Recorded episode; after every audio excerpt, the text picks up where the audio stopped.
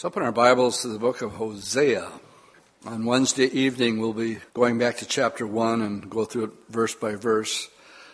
But because um, uh, there are several verses, one in chapter 5 and two in chapter 6, that deal with our study with the book of Daniel and Revelation, I wanted to connect those dots this morning. I've entitled morning's message God's Timeline. And let's go where Paul read for us earlier verse 15 of chapter 5 and the two verses in chapter 6. I will return again to my place until they acknowledge their offense, and then they will seek my face in their affliction. They will diligently seek me and will say, Come, let us return to the Lord, for he has torn, but he will heal us. He has stricken, but he will bind us up. After two days, he will revive us. On the third day, he will raise us up that we may live in his sight. Now, as we finish up with Daniel and Revelation, uh, one of the things that we're discovering in the Old Testament is that the prophet, whether it's Ezekiel or Jeremiah or Daniel, uh, they are speaking directly to the people about that time frame. It's directed to them. Uh, but yet, having said that, now before we actually get into the study, I have to lay a little foundation because uh, we have a rule of taking, not taking things out of context. There, I believe there is an exception to that rule that I'm going to point out this morning. For example, the first 14 verses of chapter 5 deal only with the judgment of the northern kingdom. But what I want to do is show you several. I could show you many, but I just want to take three. And I want to show you that while the prophet is speaking directly to the people in their own time, all of a sudden he'll throw in a prophecy, and uh, some of them will be thousands of years apart. Such is the case this morning. Um, so let's turn, for starters, to Daniel chapter 9. I warn you, I'm going to make you turn some pages this morning, so be prepared prepared for that. We just finished Daniel, so I'll just go back one book. And our first example of a gap in time is, of course, uh, Daniel 9 um, begins with Daniel said he was studying the book of Jeremiah, and he realized that 70 years was determined, and that's what Ezekiel and Jeremiah is all about. He's telling them, you guys are going to go into captivity for 70 years.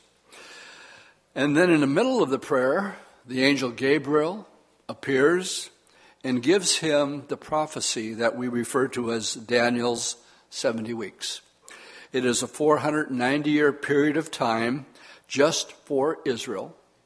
It tells us in verse 26 that after 483 of these years, or 177,880 days, that the Messiah would actually arrive on the scene.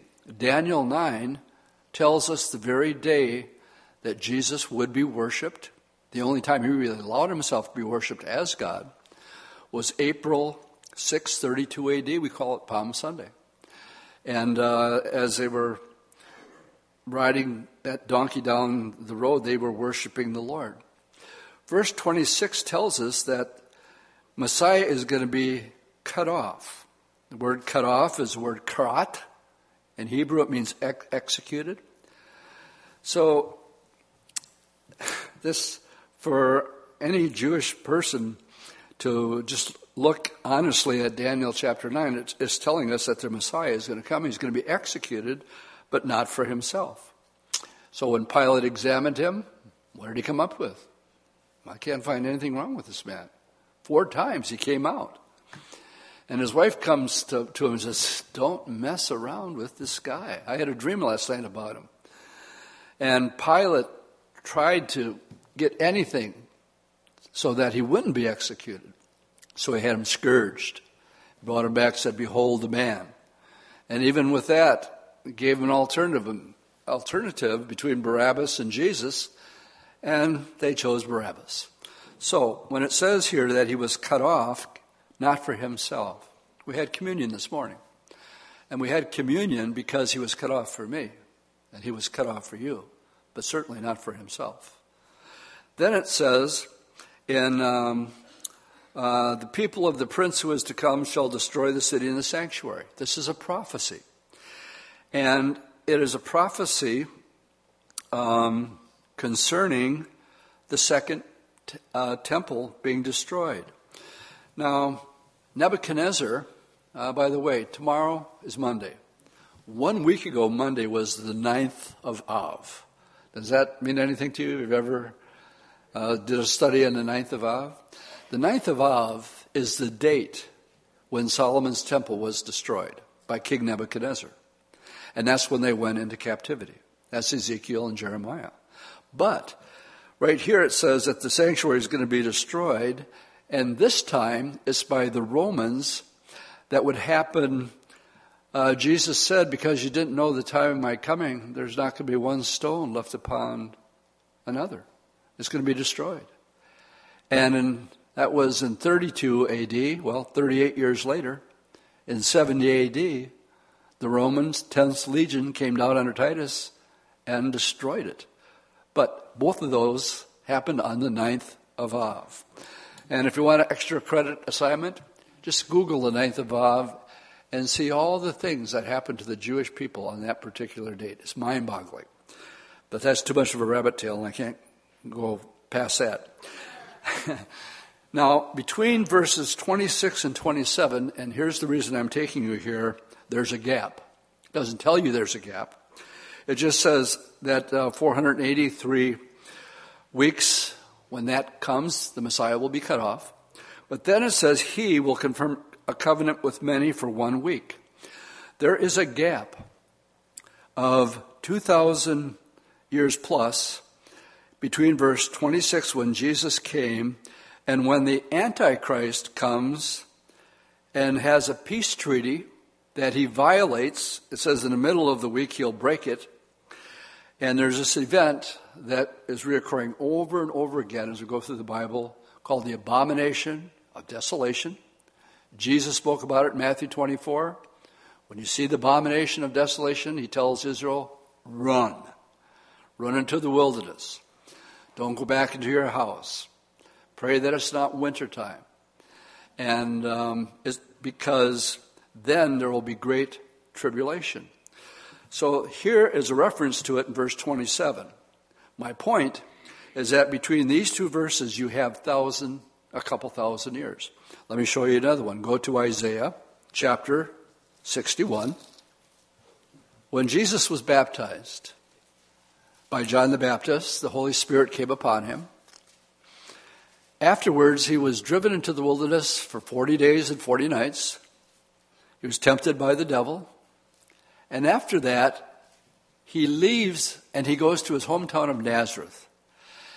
And he goes to Nazareth and he reaches for the, uh, somebody handed him a scroll.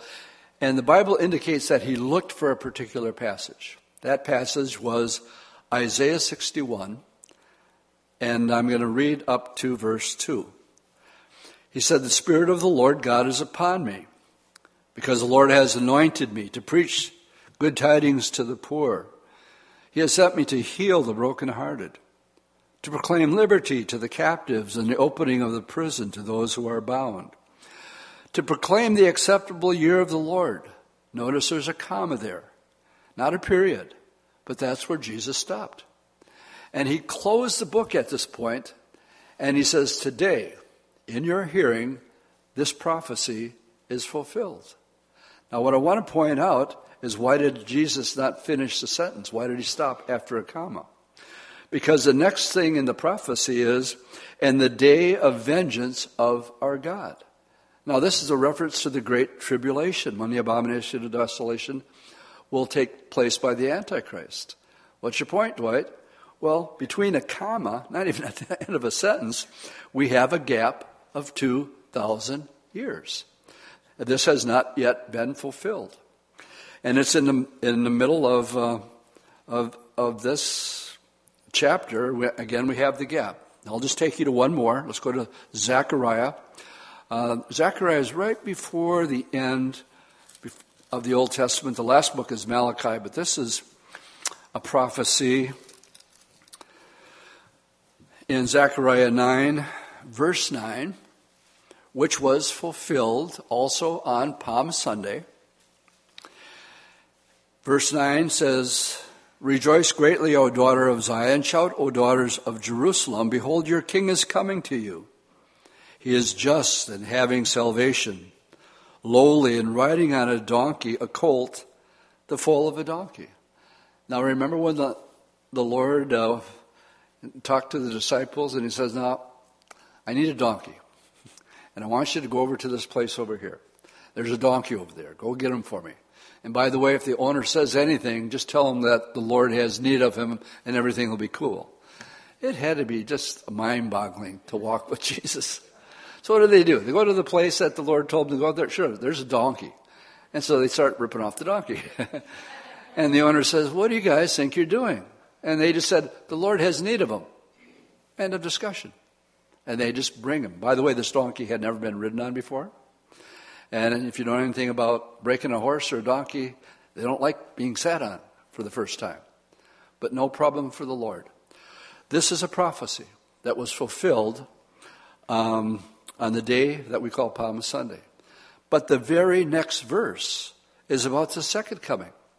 So between verse 9 and 10, it tells us that he will, that when he comes, he will speak peace to the nations and his dominion shall be from sea to sea and from the rivers to the ends of the earth. This can only be a reference to the millennium. So, my point before we get into Hosea is there's many other places I could go. I just pointed out three where sometimes it's a comma, sometimes it's one verse to the next. In this case, there's 2,000 years between verses 9 and 10. Verse 9 is about his first coming, verse 10 is about his second coming. So, as we get into our study this morning, God has a timeline, and nothing is going to stop it. Good place for an amen. God has a timeline. He says to a jot or a tittle, it all must be fulfilled. Uh, heaven and earth will pass away, but not the things that are written in this book. So, in Galatians 4, it says, When the fullness of time had come, God sent forth his son, born of a woman under the law. Now let's go back, and with that much of a foundation, um, let's go back to Hosea, because the first five chapters that we're going to be going through verse by verse and chapter by chapter this coming Wednesday deals not with the southern two tribes that Ezekiel and Jeremiah were talking about where they went into captivity for 70 years and then came back. What we have in view in our study here of um, Hosea is dealing with the 10 northern tribes that were taken into captivity in 710 BC. So, one thing we learn as our study in Hosea is we're not in a chronological order here. Um, the 10 tribes are already gone. Have you ever heard people say the ten lost tribes of Israel? Guess what? They're not lost. Revelation 7 says 12,000 from the tribe of Ephraim, Naphtali, and the list goes on, naming the 12 tribes. 12,000 from each tribe. They're not lost. And they're not the tribe of Dan that ended up in Europe, as some would teach or believe. So we have um, God, this chapter continues to deal with the sins of the northern kingdom and the fact that judgment is coming upon them. Therefore, it is not really a very happy or pleasant section of the Bible. Uh, we must keep in mind the personal background of the prophet Hosea. He was a young man. He fell in love with a beautiful young woman who became a prostitute. And God sent Hosea to marry her in spite of this. He loved her and he married her, and she had born three children. And after she bore the three children, she left and played the harlot again. And again, Hosea is told to go after her and to bring her back to himself. And uh, Hosea had a broken heart, had a broken home. With this background, he said to the kingdom of Israel, God said that you're playing the harlot and you have been unfaithful to me. So as we get into Hosea, what we have is this guy living out a story so that the people would get the message. Hosea, go marry a prostitute, have a couple kids, and then she's going to leave and be a prostitute again. You love her, so you go after her. You, you have her come back home. And the point of, of the early part of this is really now, my title in chapter 5 says, The Judgment of Israel. They never came back into the land again. Uh, they were dispersed. And that's different from what we've been studying in Ezekiel and Jeremiah, where it was only 70 years. 70 years they got to come back. But not the northern 10 tribes. They were dispersed. Um, I didn't share this in the first service, but this is where the Samaritans come from. Some of the Jews that stayed in the land married Assyrians. So they're half breeds. They were half Jewish, half Assyrian. And they became Samaritans. And, um, you know, in John 4, Jews and Samaritans don't get along. And Jesus went out of his way to talk to a Samaritan. And she says, Well, who do you think you are? We don't get along. You're talking to me. Why? He says, uh, Why don't you give me some water? We'll talk about it.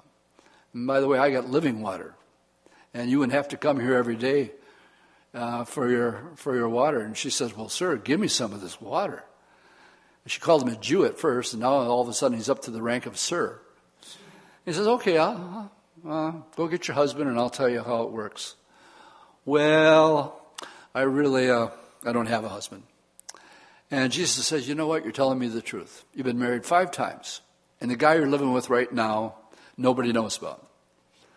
And she says, Sir, I perceive you're a prophet. We went from Jew to sir to now he's a prophet. But the thing is, you see, Jesus never takes that route to go to the Galilee. He had to go through Samaria. They wouldn't do it because they didn't get along. The Samaritans taught that Noah's Ark is on Mount Gerizim. They taught that Abraham offered Isaac on Mount Gerizim. And so to a Jew, uh, this is, you know, blasphemy. Of course, none of that. And then, because of all this, and he told her something nobody else knew, she said, You know, it came bubbling up. She had questions deep down inside. Nobody knew those things, except he did. And as a result, the Bible says in the Proverbs, a wise man draws out counsel like a deep well. And he was being wise with her. And she was beginning to open up because deep down inside she had questions. And now she asked him. She said, You Jews say that Jerusalem is a place to work, but we worship over here on Mount Gerizim. Which one is it? And he said, Neither. Neither? No. He says, The time is coming and now is when the Father is looking for people to worship him in spirit and in truth. And then she hit the $64,000 question. She says, You know, I've heard that the Messiah is coming. You know, he's, now she wants to know who am I talking to here? And the Lord looked at her and says, The one who is talking to you is he. I am. She left her buckets. She went down into the city and she told the whole city, Come and meet this man who told me everything that nobody else could do.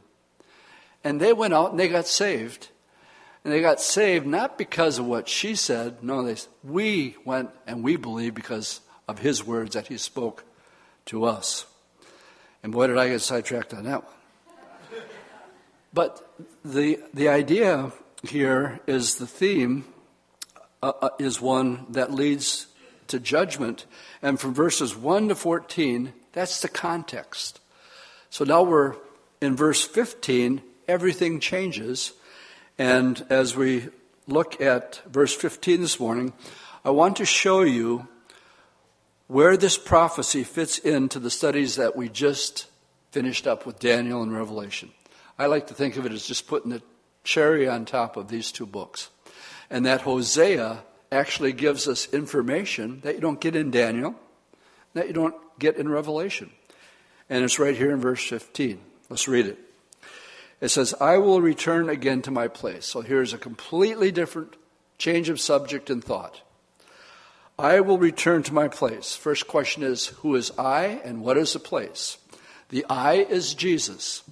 He says, No man has ever ascended into heaven except the Son. And he was sent by the Father from heaven. So when he says, I will return to my place, in order to return, it means he had to be there before. What was that place? Heaven. So the Lord says, I'm going back to heaven until you acknowledge your offense. The word there, notice it doesn't say, it means you could say your sin. But what I want you to notice is that it's singular and not plural. It's not sins or offenses, it's sin, one sin, and one offense. I'm not coming back until you confess your fault.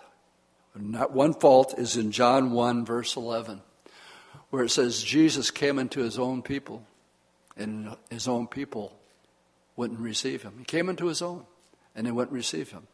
That is a sin of Israel. The Messiah had come. A matter of fact, that day on Palm Sunday, where we're just reading in Zechariah about the donkey, they were singing, Hallelujah, Hosanna, praise the Lord. This is a day that the Lord has made, and we're going to rejoice and we're going to be glad in it. And um, when he said, This is the day, you ever see the Hallmark card that says, This is the day that the Lord has made? We'll rejoice and be glad in it. Well, that's fine. It's a nice verse. But that is taking it out of context. Because when they were singing Psalm 118, that's where it comes from, we call that a messianic psalm. And what it meant was this is the day, this day, that he was riding the donkey. April 6, 32 AD. This is that time. And um, they acknowledged, some did, but as a nation, no. They rejected him. And, um, and then it says, they will seek my face. In their affliction, they will diligently seek me. Now he's talking about a remnant of people who are going to go through a terrible, terrible period of time. That's why Jesus said when the abomination of desolation happens, run. And um, uh, because when they run, the Bible actually tells us that the devil comes down in uh, chapter 12. There's Michael and Gabriel, uh, I mean, uh, Michael the archangel, and the devil and his angels. They go at Star Wars, only they're angel wars. And the Bible tells us that he was cast out of heaven. And I'm going to quote Revelation 12. When the dragon saw that he was cast to the earth, he persecuted the woman, that would be Israel, who gave birth to the male child. Well, the child is Jesus. He's uh, the son of um, uh, the son of Judah. But the woman was given two wings of a great eagle that she might fly into the wilderness to her place where she is nourished for a time, time, and half a time. So the devil knows that he's got just a little bit of time. How much exactly? Exactly three and a half years. And the marking point is this event where the abomination of desolation, according to 2 Thessalonians 2, is the Antichrist going into the temple that's rebuilt it's in the news every day, by the way, that the Temple Mount, if you have been noticing that. And um, he goes into the temple and he tells everybody that he's God. And unless you worship him and take his mark, you die. Simple as that. So that's the event. But Jesus says, now Israel, Matthew 24, when you see that happen, that's the time to run.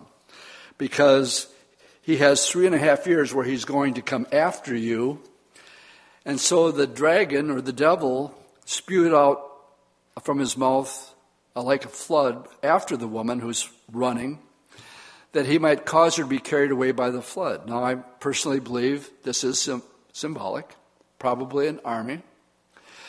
But the earth helped the woman, and the earth opened its mouth and swallowed up the flood or the army, which the dragon had spewed out of his mouth. And some of you are thinking, Are you kidding me? Are you trying to tell me that the earth just opened up and swallowed up the bad guys? That ever happened before? Answer Yes, it has happened before. The rebellion of Korah. Moses, just who do you think you are? You think you're the only one who can talk for us around here? I'm Korah. I think I'll start my own little following. And Moses falls on his face says, Lord, what do you want me to do? I want you to get up tomorrow morning and draw a line in the sand. You say, Those who are with Moses, stand over here. Those who are with Korah, over there. Okay, Lord. He gets up in the morning says, Who's ever with, uh, with the Lord and believe I speak for him, then come on over here. And whoever believes that it's Korah, you guys go stand over there. And they no sooner got over there, what happens? The earth opens up, devours everybody that was with Korah, and then closes right back up again. I believe the Holy Spirit does things like that. So when we read Revelation chapter 12, and he actually protects this one third of the remnant, that is literal. And the dragon was enraged, he couldn't get them. Now, do you remember when we're studying Daniel? It says when the Antichrist is making his conquest, there's three lands that he can't get access to Edom, Ammon, and Moab. Remember? What, what today would be modern Jordan. That's exactly where Petra is. And when he tells them to run into the wilderness, let's turn to Isaiah chapter 16, and I'll show you exactly what that is. I have to talk about chapter 17 just because it could happen tomorrow. Just one verse.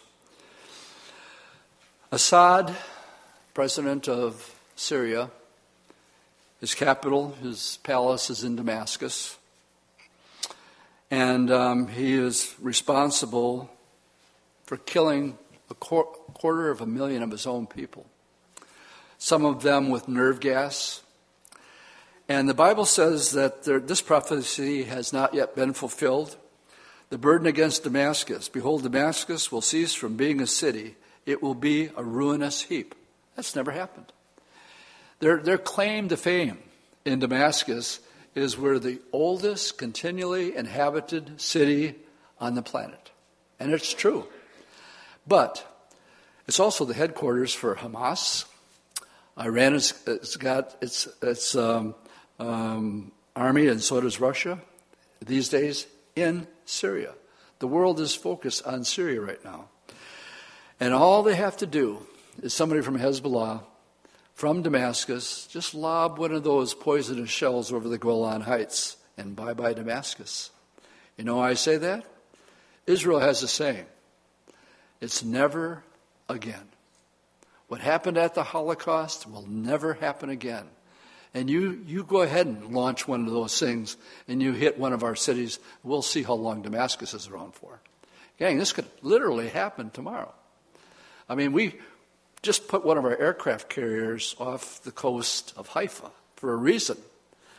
And it's to flex our muscles a little bit.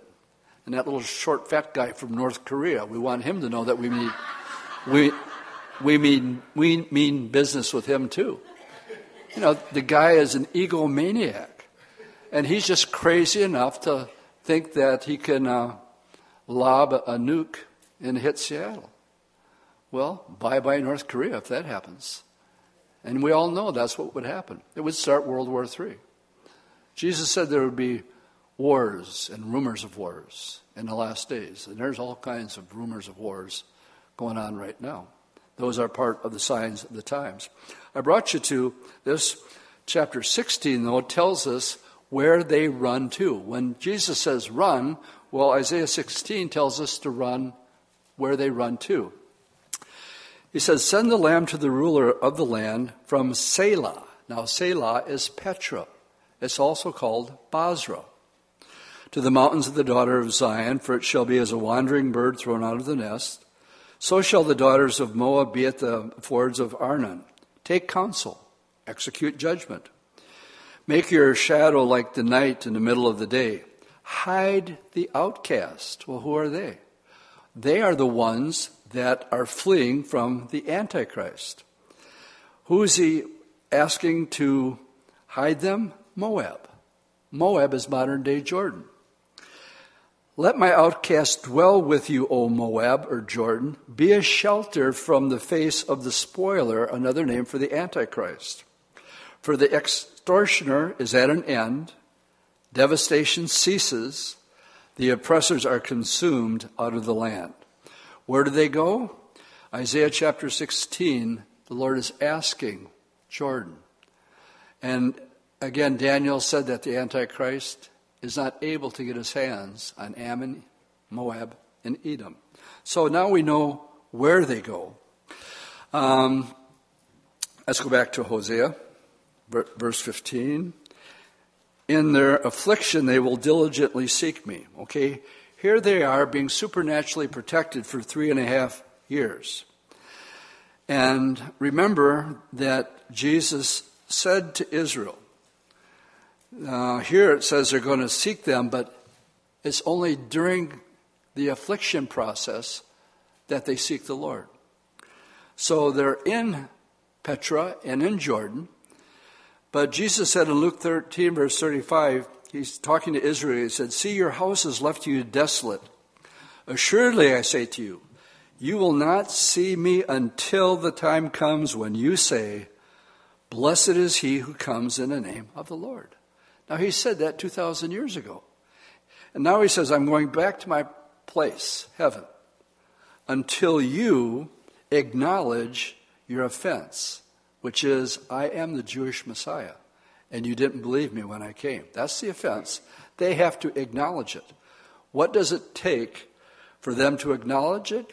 Affliction, um, no hope, I mean, the Battle of Armageddon is the nations of the world getting ready to take on Jerusalem, any Jews left, and those that are at Petra. All the armies of the world are going to be gathered in a place called the Valley of Megiddo.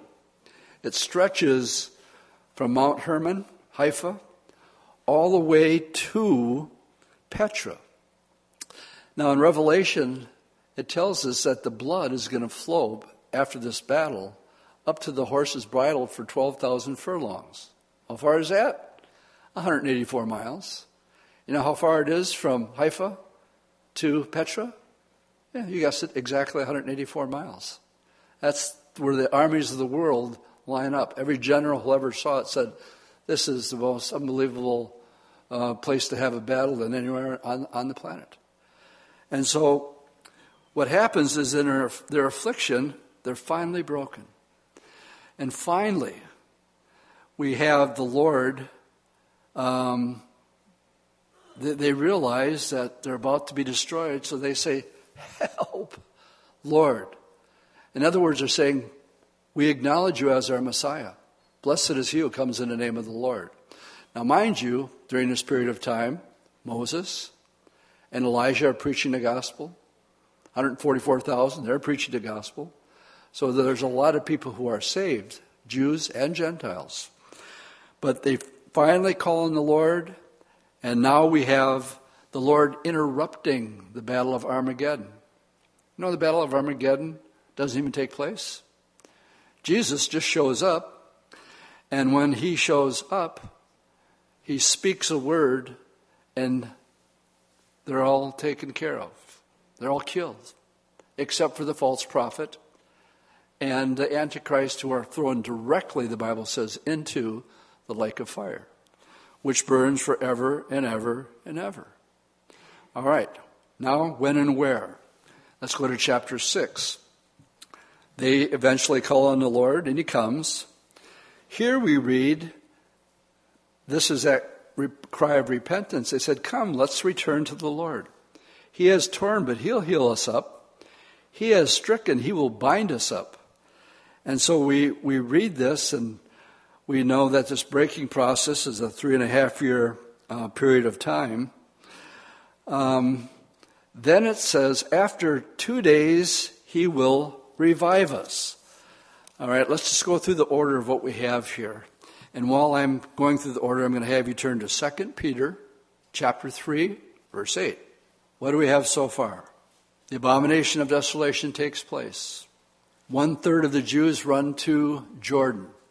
In Daniel chapter 12, we learned that the second coming is 1,290 days after the abomination of desolation. Yeah, you heard me correctly. I'm actually telling you that to the day, the second coming of Jesus Christ. Just like in Daniel 9, it tells us to the very day, the first coming of Jesus Christ. What we don't know is when the rapture is. Now, it can happen after the picnic, but I'd be okay if it happened before the picnic. I'd be okay if it happened right now. Amen to that. But we don't know the day or the hour. No man does. It's going to be normality. Church picnic, baptism, people getting married, everyday life. And uh, it'll be life as usual, as it was in the days of Noah. What were they doing? Eating and drinking, marrying, giving in marriage, just everyday stuff. So no man knows the day or the hour. The Lord only does. And as we think about it, I just think our God is so long suffering, is the right word, not willing that any should perish. I know what lies ahead. And I wouldn't want my worst enemy to go through the Great Tribulation, really, or to hell. No matter how upset you might be with somebody, I still don't want them to go to hell. So we, we if you're in 2 Peter 3, verse 8, when is this going to happen? After two days. It says, after two days, the Lord is going to revive us. All right. Uh, there have been people who have misused the scripture, and but in this case, I'm going to prove that it is applicable to the verse we just read. It says, But beloved, do not forget this one thing that with the Lord, one day is a, as a thousand years, and a thousand years is just one day to the Lord. Now they're saying that after two days, the Lord is going to revive us. How long has it been since uh, Jesus was here and said, You're not going to see me again until you say, Blessed is he who comes in the name of the Lord? 2,000 years. To the, to the Lord, well, a couple days. But then notice, and this is where I can prove that we're talking one year for a thought, one day for a thousand years because of verse 3. Uh, verse 2 where it says, And on the third day, so 2,000 years has gone by, but on the third day, we'll actually live with him. So first they're revived after two days, but then they're going to live with him for the third day. How long is the day? 1,000 years. How long is a millennium and how long is a kingdom age? 1,000 years. And we will rule and reign with him. So these scriptures tell us it refers to the kingdom and uh, the, the time frame that's there. Now, I'm going to try to put you in Jewish shoes this morning. And I've been to Auschwitz, uh, Auschwitz and Birkenau. I've been to Yad Vashem many, many, many times. There's no words. And uh, what I'm about to tell you is try to set the stage for what they will go through emotionally when they finally realize, yes, Jesus really was their Messiah all this time. You got to understand from their perspective. When I was in Auschwitz more than twice, and the third time, I, I realized I can only do this by myself because there's no words. Because I found out that before they entered some of the chambers, the gas chambers, on the front of it, it would say, in the name of the Lord Jesus Christ. So now, put yourself in Jewish shoes, and you're trying to witness to a Jew that Jesus is your Messiah and they got the marks from Auschwitz on their numbers on their hands. They're not very open, to say the least.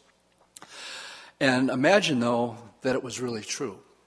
Turn with me to Zechariah chapter 12, and it's actually recorded their emotion when they realized it was really him. I'm looking at Zechariah chapter um, chapter 12, verse 10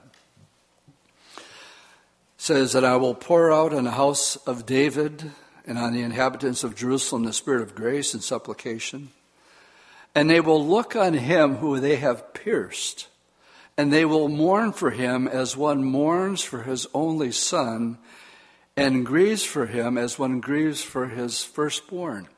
The next verses 11, 12, 13, and 14 talks about the different tribes of Israel, and all of them saying, like the tribe of Nathan, they're just going to get away. So I, I need to be alone by myself. The wife won't be with her husband. It'll be so overwhelming emotionally to them that it was Jesus all along, the ones they pierced. What do you want, Barabbas or Jesus? Give us Barabbas. Well, what about Jesus? Pilate declared him innocent four times. And they said, Crucify him. And if you turn to verse 6, one of the Jewish people will talk to Jesus and say, Some will say to him, Well, what are these wounds in your hands? Where do they come from? How did you get those? And he'll answer, I got those, I was wounded in the house of my friends. That's going to have to pierce their heart like words cannot describe. All this time, it was Jesus. If you look down uh, verse 8, a very, very difficult verse to read, but the reason we know that it's a third that is saved is because in verse 8, the Antichrist actually kills two thirds. It'll come to pass in the land, says the Lord, that two thirds shall be cut and off and die. One third will be left, and I will bring the one third through the fire, will refine them as silver is refined, and tested them as gold is tested.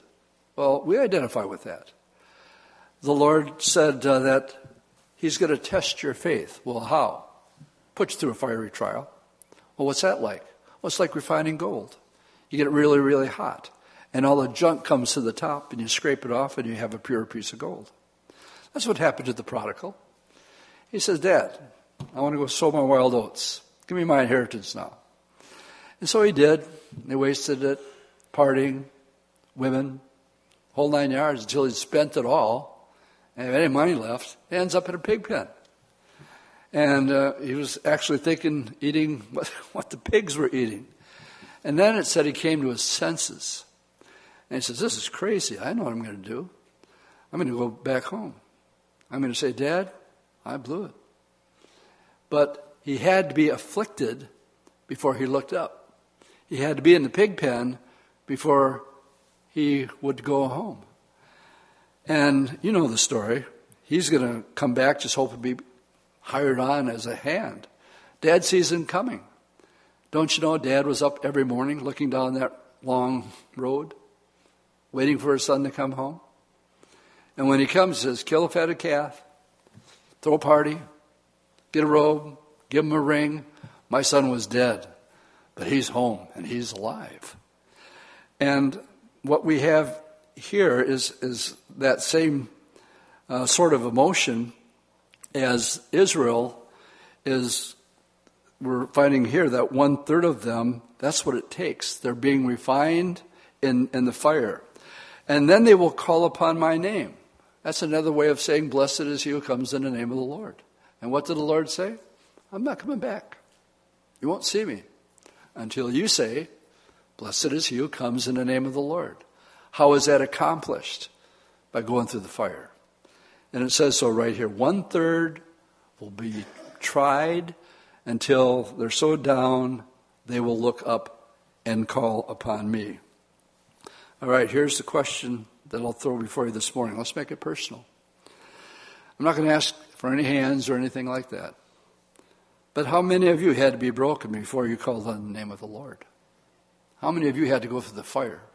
You were so far down that you finally looked up. Many of you. Now, the Bible also said it's the goodness of the Lord that leads men to repentance. You might say, Dwight, you don't know my past. And I would look right back at you and say, You don't know mine. But I bet you mine was worse than yours. And if you ask Pat Callahan, he would agree with me. and if you want to know about him, I'd be glad, glad to tell you about him too. No, Pat and I, we were part of the 60 generation and did everything that was involved with it. And we were heathens to the core. And so if you're here this morning and you think that you've crossed the line, there's no possible way, well, I got good news for you. Jesus went out of his way to find a gal who'd been married five times and was living in sin. And, um, and then the woman caught in adultery, they wanted to stone her. Um, but Jesus, when he got rid of the accusers, said to the woman, Where are your accusers? And she says, None here, Lord. And he says, Neither do I condemn you. You, you better go and get six months of counseling, and I think by then everything will be fine. Is that what he said? No. He just said, stop it. Don't do it anymore. And when you come to Christ, that's what the Lord is saying. Stop it. What you did is wrong and you know it. And man up and admit that I'm a sinner. But the good news is, Jesus didn't come to condemn you. He's, he already knows you're a sinner. And so all you have to do is agree with Him uh, that you are exactly who He says, a sinner that needs His grace. Example of, of the timeline that how many of you had to be broken before you actually came to Him? You know that God has a timeline for you? Um, I have an appointment on the 15th of this month. I have a little card in my wallet. It has the date and the time for my haircut. And some of you are thinking, Dwight, you never get a haircut. But I am getting one, but I have a card, and on it is an appointment. It has a date and it has a time. The Bible says it's been appointed unto man once to die, but after this, the judgment. Do you know that God has an appointment? If the Lord doesn't come for us in the rapture, that you have an appointment and nothing's going to change it? You know? I can change this one by making a phone call. I can't change the other one. Everybody has an appointment. And when, when that appointment comes, it comes. And either you're saved and your sins are forgiven, or you die in your sins and you stand before the great white throne judgment where the books are opened. And everything you ever said, did, thought, is all recorded. We have the technology to do that today. How much more the creator of the universe that can remember everything. And he has it all written down. You say, What do I need to do to be ready? You know, the disciples asked the same question to Jesus in John 6.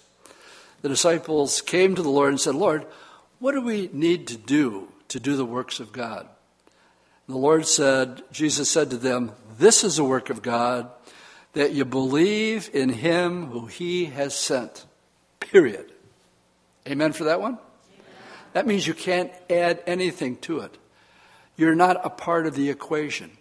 It's either by grace, the Bible says, or by works, but you can't have the two cross. So if he did all the work, then what can I do? He says one thing. He says, You can offer me the sacrifice of praise. If you love me, you'll study my word. You'll, he said, Come and learn of me. I'm, I'm meek and I'm lowly and I'm gentle of heart and spirit, and you'll find peace for your soul.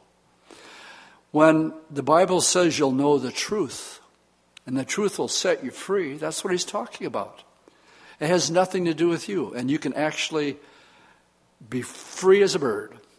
Even though we sin from day to day, 1 John 1 9 says, if we confess our sin, what? He's faithful and He's just to forgive us. You don't need to go to a priest. You don't need to go to a man. The Bible says there's one mediator, right? One between God and man.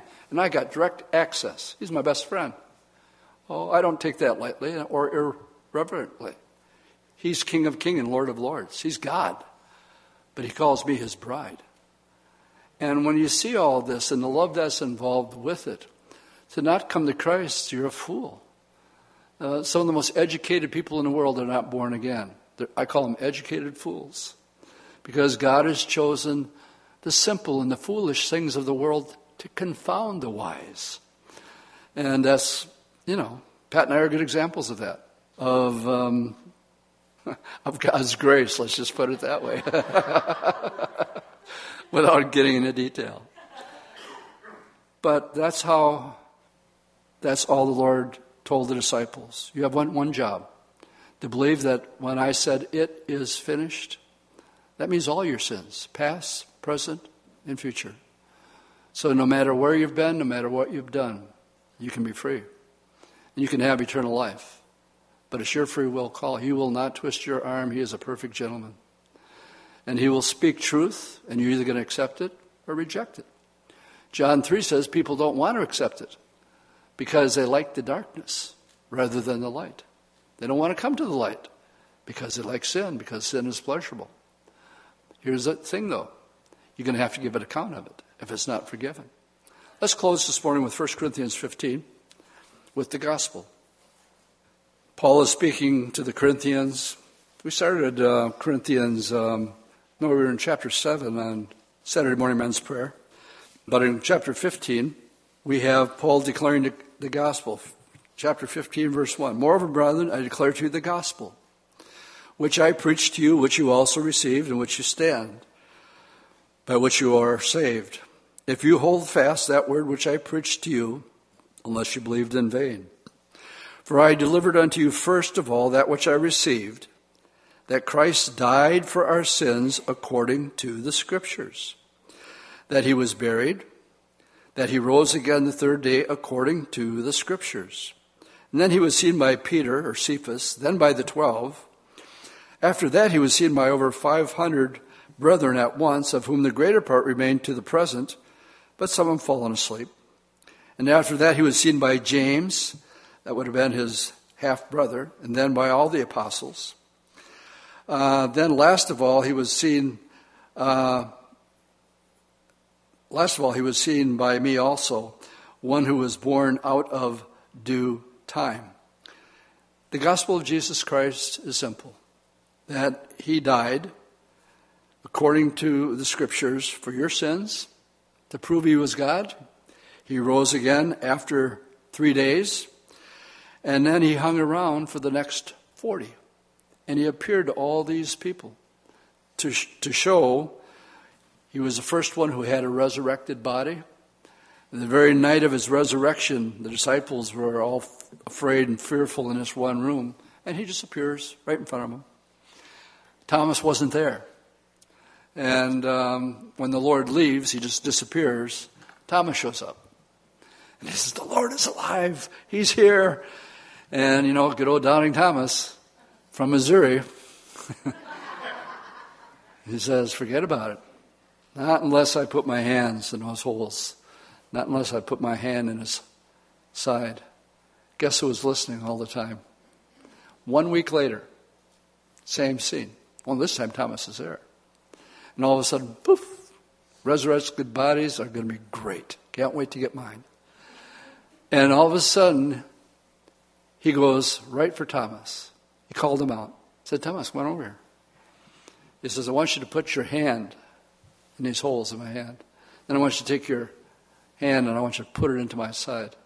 Thomas, don't be doubting, but believing. And then he says something for you and I. Thomas says, My Lord and my God. He says, Thomas, oh, now you believe, huh? He said, More blessed are those who have not seen and yet believe. You know who that includes? That includes me and you. Because we're saved by faith, right? Faith is a thing, substance of things hoped for, but we haven't seen him.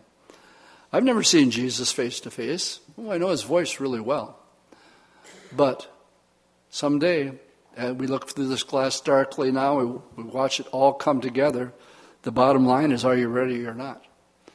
And as I've said many times, I would not cross that street unless I knew for sure that my name is in the book of life and I'm going to heaven. Because I know way too much about what the Great Tribulation is, and I know very well that I have friends that aren't going to make it to heaven, they're going to be in hell. And um, so we are starting the book of Hosea, but I wanted to take this morning and show you, connect the dots, that we have three verses in Hosea that gives us information in detail that you don't have in Daniel or Revelation. And he just gives them the ultimatum. Says, I'm going back to heaven, not coming back until you admit it, that I really am the Messiah. You know, you're going to go through some hard times. And, but you're going to come around. And when you come around and you call upon my name, then I'm going to come back. And then, as it says on the third day, yeah, going to live with me.